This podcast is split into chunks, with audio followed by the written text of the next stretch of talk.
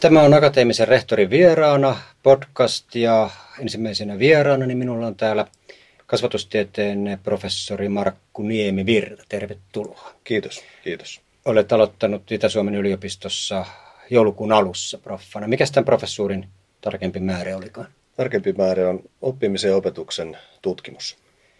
Mikä tämän professuurin tausta oli, millä tavalla päädyit tänne Itä-Suomen yliopistoon? Siis mä oon ollut Oslossa ennen tätä kolme vuotta ja tota, totesin siellä sitten, että homma ei toimi ihan sillä lailla kuin on toivonut ja tavoitellut ja, ja ajattelin, että etsidyn takaisin Suomeen, opin ymmärtää ja arvostaa taas tätä meidän opetus- ja hallintokulttuuria enemmän Oslon vuosina ja, ja siinä sitten aktiivisesti etsin erilaisia vaihtoehtoja.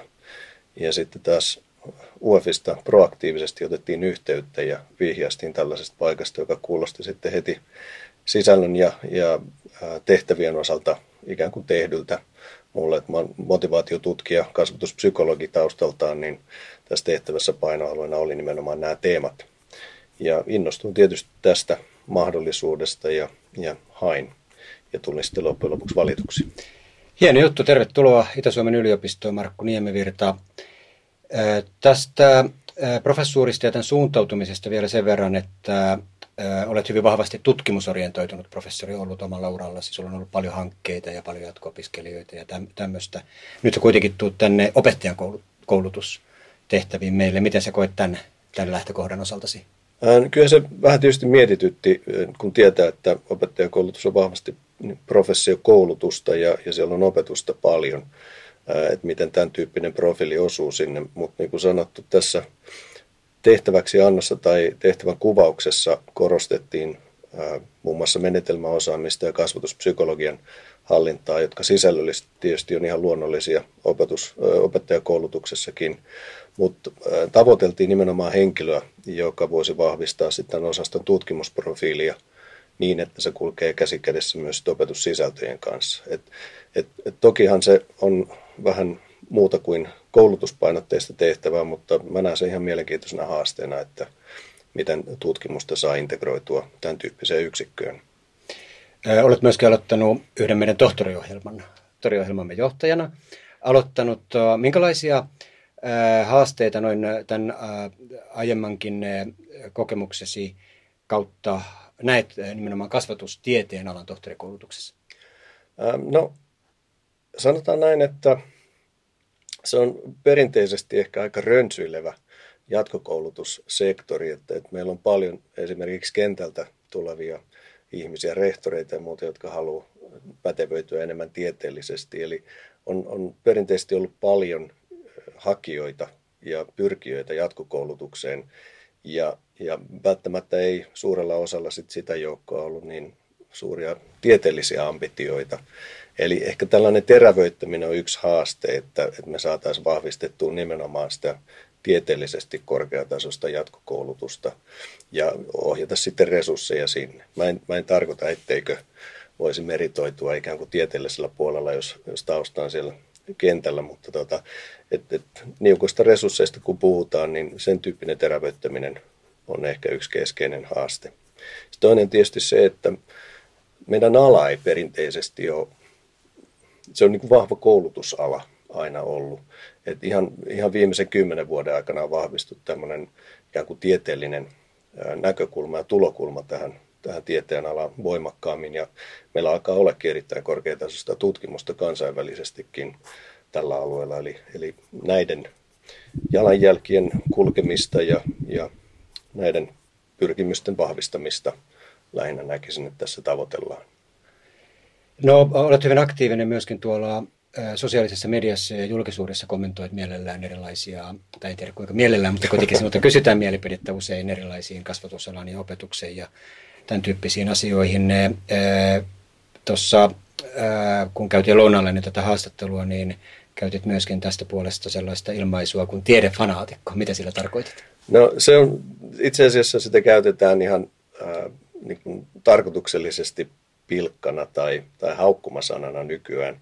Eli, eli ää, mä näen sen leikittelevänä ilmaisuna ihmiselle, joka haluaa nähdä kaikessa ikään kuin tiedeperustaisuuden ja, ja tutkimuslähtöisen logiikan. Ja, ja mä koen, että mun tieteen tekijänä mun yksi velvollisuuksista on tämän tyyppistä ajattelua, ei ehkä sitä fanaattisuutta, mutta tämän tyyppistä ajattelua tuoda julki.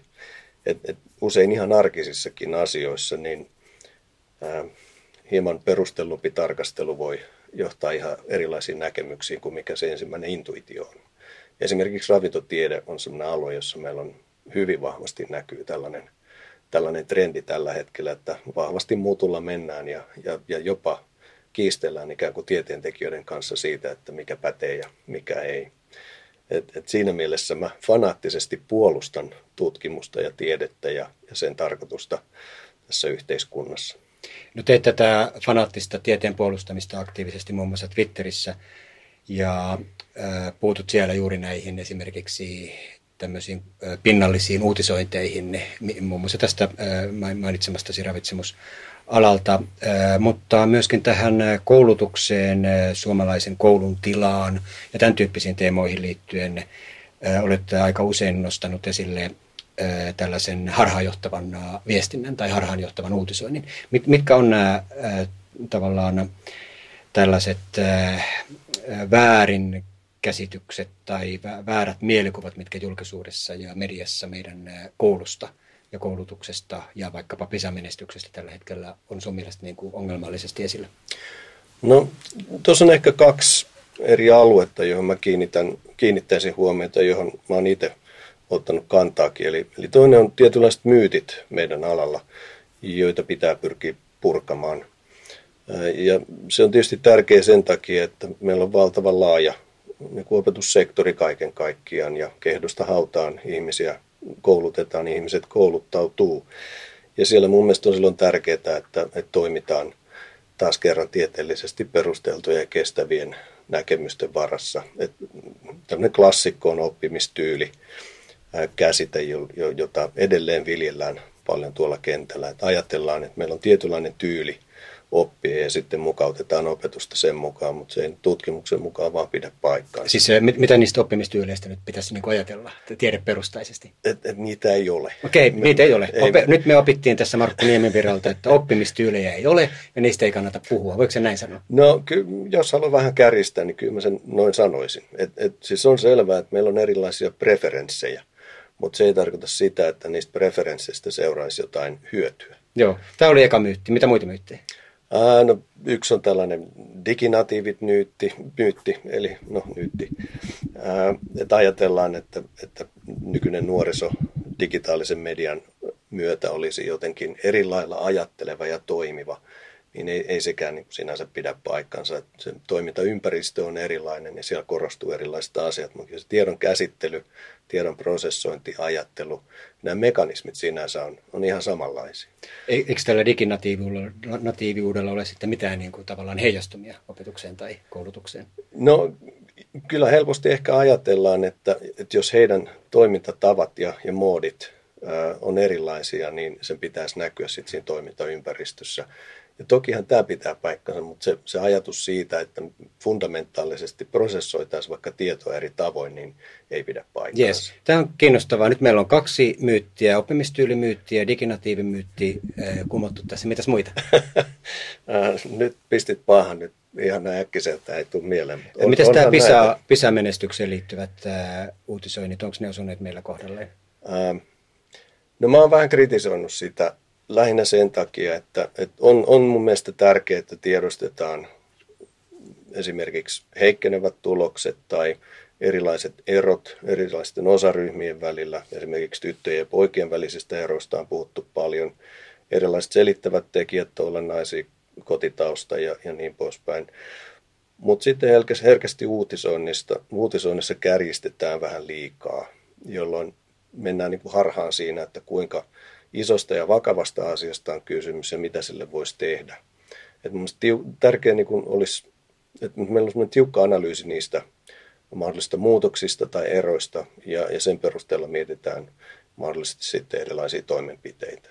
Et hyvin klassinen esimerkki on, on sellainen takavuosina raportoitiin, että suomalaislapset ei viihdy koulussa ollenkaan. Eli, eli meillä on niin kansallinen kriisi, Ja jos, jos sitten katsoo, että mistä tämä päätelmä niin kuin tulee, minkälaisesta aineistosta, minkälaisesta tutkimuksesta, niin ei sille loppujen lopuksi perusteita löydykään.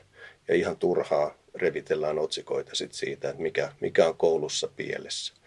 Ja, ja tämän takia on tärkeää, ettei, ettei niitä myyttejä sit pääse syntymään ja että sitten puhutaan pätevästi niistä mahdollisista toimintatavoista, joita voisi ehkä viedä niin eteenpäin ja kehittää. Aivan.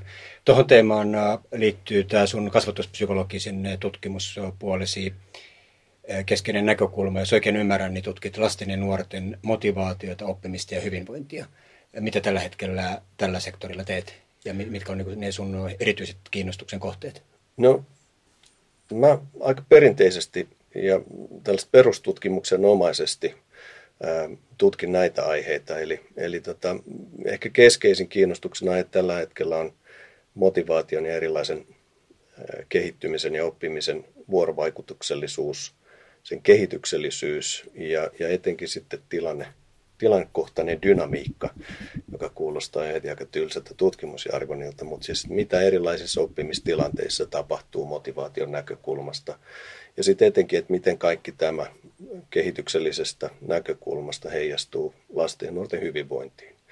Motivaatio on kuitenkin vahvasti yhteydessä siihen, että miten ihminen voi ja, ja motivaatiossa heijastuu hyvinvointia päinvastoin, niin tämän kompleksin ikään kuin purkaminen on yksi sellainen keskeinen tutkimuksen kohde tällä hetkellä. Jos mennään sitten semmoisiin toimenpidesuosituksiin, mitä tänne sun pitkän niin kuin, tutkijauran osalta – voisi jotenkin tiivistää semmoisina hissipuhetyyppisinä juttuna, niin mitä meillä sen lasten ja nuorten motivaation osalta sitten pitäisi tehdä, jos me halutaan niin kuin, tehdä tämmöistä tutkimusperustaista, perustaisia toimenpiteitä? No, olisi hirmu helppo sanoa, että lasten itseluottamusta ja kiinnostuneisuutta pitäisi vahvistaa, mutta sitten se seuraava kysymys on, että miten, ja siihen ei ole mitään yksiselitteisiä helppoja vastauksia ollenkaan. Mä ehkä lähestyisin osin myös toisesta näkökulmasta tätä aihetta. Eli mä olen osin huolissani siitä, että, että miten paljon erilainen suorituskeskeisyys korostuu ihan kautta meidän koko koulutusjärjestelmä. Nyt on puhuttu viime aikoina esimerkiksi yliopistovalinnoista ja, ja lukiomuutoksesta ja, ja sellaisesta kaikista, jossa selkeästi korostuu suoritukset ja aikaansaannokset. Me kuitenkin meidän alan tutkimuksesta tiedetään, että vahva tällainen suorituskeskeisyys, niin se on niin kuin paras keino tappaa sellainen sisäinen motivaatio. Ja, ja mun mielestä pitää silloin miettiä esimerkiksi pedagogiikan kannalta sellaisia ratkaisuja, jossa päästäisiin irti tästä suorituskeskeisyydestä. Se on tietysti hirmu vaativa tehtävä, kun toiminta rakentuu osin suoritusten varaan. Mutta se, että ikään kuin siinä oppimistoiminnassa ja luokkatyöskentelyssä ja opiskelussa, niin se ei olisi se drive, niin jotenkin sen aikaansaaminen on hirmu tärkeää, näin motivaatiotutkijan näkökulmasta. Aivan. No mitä motivaatiotutkija sitten sanoo tästä arvioinnista suhteessa tähän suorituskeskeisyyden purkamiseen? No, se, se on ihan keskeinen työkalu siinä. Et, et, nyt taas viime aikoina on ollut paljon tapetilla puhua siitä, että arviointia uudistetaan peruskoulussa tai perusopetuksessa. Ää, luodaan tarkempia kriteereitä osaamisille ja tuodaan numeroarvostelut, arvioinnit aikaisempaan vaiheeseen ja niin poispäin. Ja, ja tietysti mä ymmärrän ne perustelut, mutta siinä on kyllä riskinsäkin. Eli jos, jos se toiminta alkaa rakentua näiden niin sanottujen summatiivisten arviointien ympärille, niin kyllä siinä on vaarassa silloin taas, että me korostetaan sitä suoritushakuisuutta, joka saattaa lyhyellä aikavälillä niin kuin näyttääkin siltä, että se tuottaa tuloksia, mutta valitettavan usein suoritus, suoritushakuisuuden kylkeisenä tulee sitten henkistä pahoinvointia. Motivaatiotutkimuksien erikoistuneelta kasvatustieteen profalta, joka on kasvatuspsykologian erityisesti panostanut, on kysyttävä myöskin kantaa oppivelvollisuuden pidentämiseen ja maksuttomaan toiseen asteeseen. Onko, siihen, onko, tähän, onko tähän kysymykseen tutkimusperusteista vastausta? Ää, no siis kun tätä keskustelua on viime vuosina käyty, niin, niin tutkimuksen, tutkimuksesta on pyritty tietysti hakemaan perusteluja, mutta ne ei mun mielestä ole kyllä yksiselitteisiä.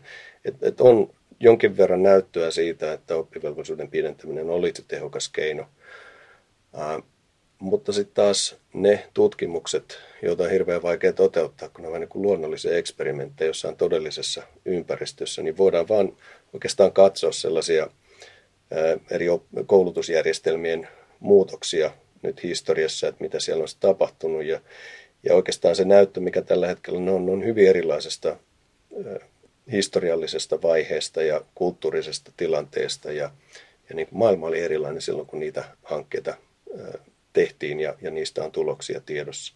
Et, et ihan reellisesti sanoen, jos mä kerran tutkimusperustaisesti haluaisin argumentoida, niin mä en pysty tuohon ottaa kantaa ikään kuin siitä näkökulmasta ihan yksiselitteisesti. Et, et hyviä argumentteja on puolesta vastaan, mutta mä en ole ollenkaan itse vakuuttunut siitä, että se on keino hoitaa itse ongelma. Et usein syrjäytymisen riskin lähteet on jo huomattavasti aikaisemmassa vaiheessa.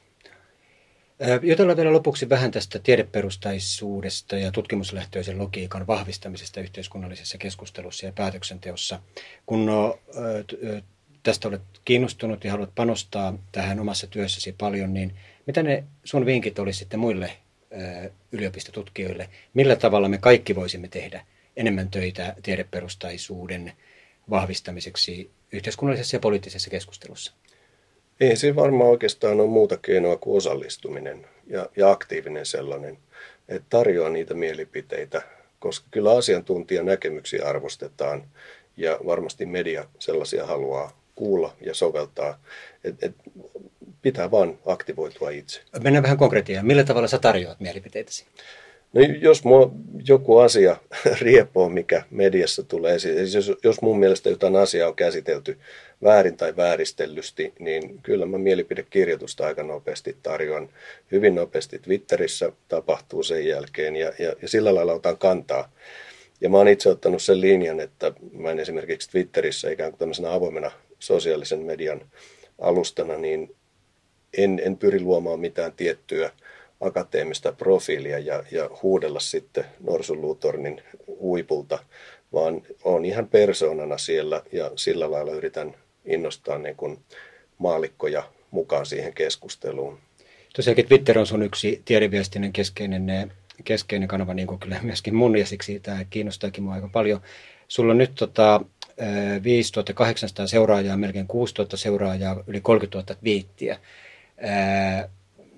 jos nyt joku, joka ei ole Twitterissä, pohtii, että kannattaako tuonne lähteä, niin mit, mit, mitä sä mitä sä kannustaisit häntä tai mitkä olisi ne sun vinkit siihen, että mitä siellä kannattaa tehdä. Tämän lisäksi, minkä sä jo mainitsit, että, että ei kannata pitää sitä minään tämmöisenä brändityökaluna, vaan mm. se on nimenomaan tämmöinen, tämmöinen tota, henkilöpeliin tyyppinen kanava.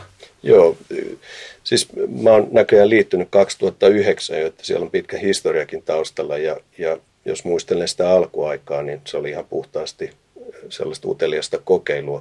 Mutta aika nopeasti mä huomasin silloin, että, että tota kautta saa luotua kyllä kontaktin ihmisiin ää, niin kuin yhteiskunnan kaikilta tasoilta ja, ja, ja niin kuin eri alueilta aika nopeasti. Et, et jos itse aloittaa Twitterin käytön, niin kyllä mä lähtisin aktiivisesti seuraa kaikkea ja kaikenlaisia ihmisiä ja tahoja, jotka kiinnostaa kotimaisia ja ulkomaisia – ja kyllä se siitä pikkuhiljaa se verkosto alkaa rakentua. Et me ollaan tutustuttu tavallaan lainausmerkeissä Twitterissä ja, ja tota, sinulla itsellä on erittäin positiivinen maine siellä, siellä niin kuin mun kollegojen piirissä. Että kyllä sun nimen tunnistaa tosi moni jo siitä. Että kyllä mä niin kuin näkisin, että et ehkä sä oot onnistunut tämän brändin luomaan sitten positiivisesti, mutta tota, näkisin, että se on ihan niin kuin pätevä keino. Ja kissakuvia, kissakuvia tarvitsee olla välissä. Täytyy, täytyy olla ehdottomasti ja hyviä giffejä. Joo, kyllä.